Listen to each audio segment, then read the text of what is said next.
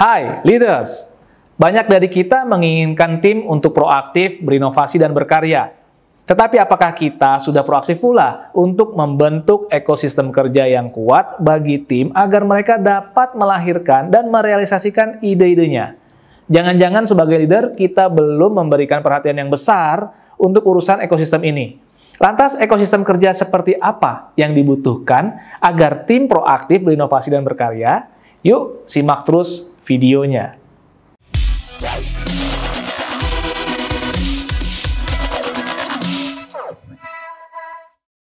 Agar tim proaktif untuk berinovasi, dibutuhkan ekosistem kerja yang mendukung bagi tim untuk berinovasi secara mandiri atau self-organized. Bagi Anda yang belum menyiapkan ekosistem untuk mendukung kegiatan inovasi tim, Anda dapat memulainya dengan men-set up 5 sistem kerja yang saya singkat dengan sebutan BOCAL. Apa itu BOCAL? Bahan, orang, cara, alat, lingkungan. Lima sistem ini, jika disiapkan dengan baik, akan membentuk ekosistem kerja yang kuat, sehingga tim mampu untuk proaktif berinovasi tanpa kita harus susah payah meminta mereka untuk melakukannya. Menarik kan? Mari kita bahas satu-satu sistem tersebut. Pertama, bahan kerja. Bahan kerja adalah bahan mentah untuk tim Anda berinovasi. Bahan mentah utama itu dalam inovasi tentu adalah permasalahan. Katanya begini, Problem is the mother of innovation. Tim umumnya butuh bantuan dari leadernya untuk mengidentifikasi permasalahan yang ada. Anda dapat membantu mereka mengidentifikasi permasalahan dengan membuat daftar permasalahan dan concern yang menjadi perhatian departemen atau organisasi Anda saat ini. Selain daftar masalah atau concern, bahan kerja juga bisa berupa informasi seperti data atau referensi yang dibutuhkan oleh tim untuk melakukan proyek inovasinya. Jangan sampai tim kesulitan mendapatkan akses kepada data yang dibutuhkan untuk menganalisa permasalahan. Jadi, sebagai leader, pastikan tim Anda tidak kesulitan untuk mendapatkan bahan kerjanya. Oke, yang kedua, sistem orang.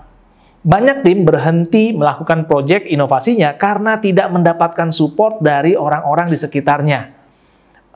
Oleh karena itu, sebagai leader, penting bagi Anda untuk membangun support system berupa jaringan orang yang siap mendukung dan membantu tim Anda saat berinovasi.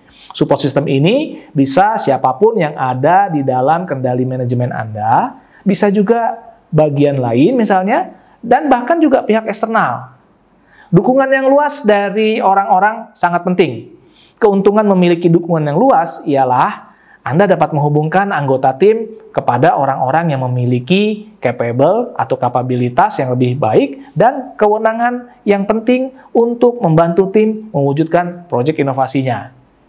Support dari orang ini tidak harus support uh, praktis atau teknis ya. Uh, support dapat pula berupa dorongan positif dari orang sekitar yang terbuka dan menerima terhadap adanya perubahan yang dihasilkan sebuah proyek inovasi. Itu tadi sistem kedua. Sistem ketiga, cara kerja.